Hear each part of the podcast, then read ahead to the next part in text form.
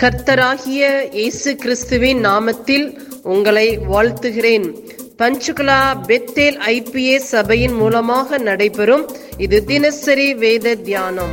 இந்த தியானத்தை கேட்கிற உங்கள் மேல் கர்த்தர் தமது முகத்தை பிரசன்னமாக்கி சமாதானம் கட்டளையிட கடவர்.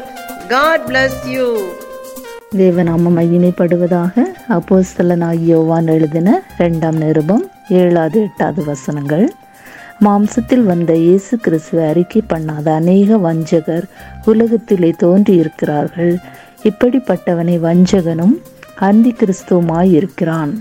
உங்கள் செய்கைகளின் பலனை இழந்து போகாமல் பூரண பலனை பெறும்படிக்கு எச்சரிக்கையாயிருங்கள்.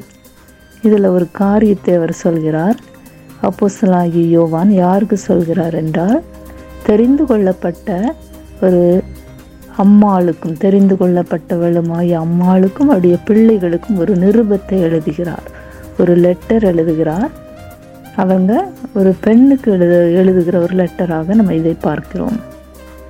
அதில் அவர் சொல்கிற காரியம் என்னவென்றால் மாம்சத்தில் வந்த இயேசு கிறிஸ்து அறிக்கை பண்ணாத அநேக வஞ்சகர் இந்த உலகத்தில் இருக்கிறாங்க. அவர்களை நீங்கள் ஏற்றுக்கொள்ளக்கூடாது. அவங்க வந்து அந்தி கிறிஸ்துவாக இருக்கிறாங்க. வஞ் அப்படின்ட்டு இதில் நம்ம சொல்கிற காரியத்தை பார்க்கிறோம். அது மட்டும் இல்லை நம் உங்கள் செய்கைகளின் பலனை நீங்கள் இழந்து போகாமல் பூரண பலனை பெறும்படிக்கு எச்சரிக்கையாக இருக்க வேண்டும் என்று. ஏனென்றால் அந்த நாட்களில் வீடுகளில் கூடி ஜெபிப்பார்கள். கட்டடங்களில் வீடுகள் தோறும். அப்படியாக தங்கள் வீட்டை இந்த அம்மாள் என்பவங்க திறந்து கொடுத்துருக்குறாங்க. அதனால் யோவான் எழுதுகிறார் அவர்களுக்கு மற்ற மக்கள் மற்ற ஜனங்கள் இயேசு கிறிஸ்து அறிக்கை பண்ணாத மற்ற யாரும் வந்தாலும் அவங்களை ஏற்றுக்கொள்ளாதீர்கள் நீங்கள் எச்சரிக்கையாக இருங்கள் உங்களுடைய பலனை நீங்கள் இழந்து போயிடக்கூடாது. நீங்கள் பூரண பலனை பெறும்படிக்கு எச்சரிக்கையாக இருங்கள் என்று சொல்கிறார். அடுத்ததாக பத்தாவது வசனம் பதினொன்றாவது வசனம் பார்க்கலாம். ஒருவன் உங்களிடத்தில் வந்து இந்த உபதேசத்தை கொண்டு வராமல் இருந்தால் அவனை உங்கள் வீட்டில் ஏற்றுக்கொள்ளாமலும் அவனுக்கு வாழ்த்துதல் சொல்லாமலும் இருங்கள்.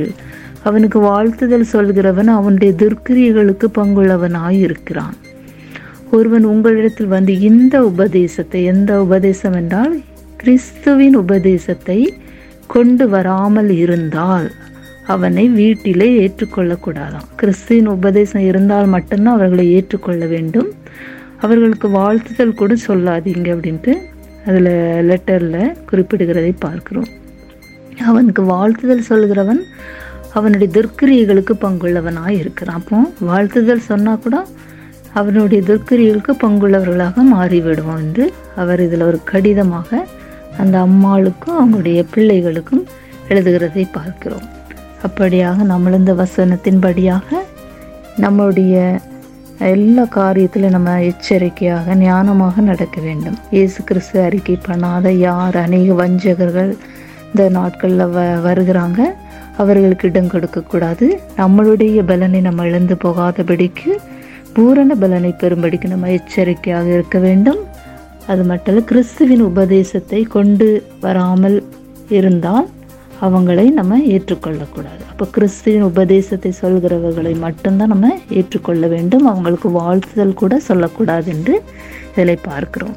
இந்த வசனத்தின்படியாக நம்ம நடப்போம் வாழ்வோம். தேவன் தாமே நம்மளை ஆசீர்வதிப்பாராக. ஆமையன் நாம் செபிப்போம். பரலோகத்தின் தகப்பனே இந்த ஆசீர்வதிக்கப்பட்ட காலை வேலைக்காக உமக்கு நன்றி சொல்லுகிறோம். இந்த வேத வசனத்தின் மூலமா எங்களோடு கூட பேசினதற்காக நன்றி. இந்த வேத வசனம் எங்கள் வாழ்வில் கிரியை செய்வதாக உங்களுடைய நாம மகிமைப்படுவதாக இயேசு கிறிஸ்துவின் நாமத்தில் செபிக்கிறோம். எங்கள் ஜீவனுள்ள நல்ல பிதாவே. ஆமேன்.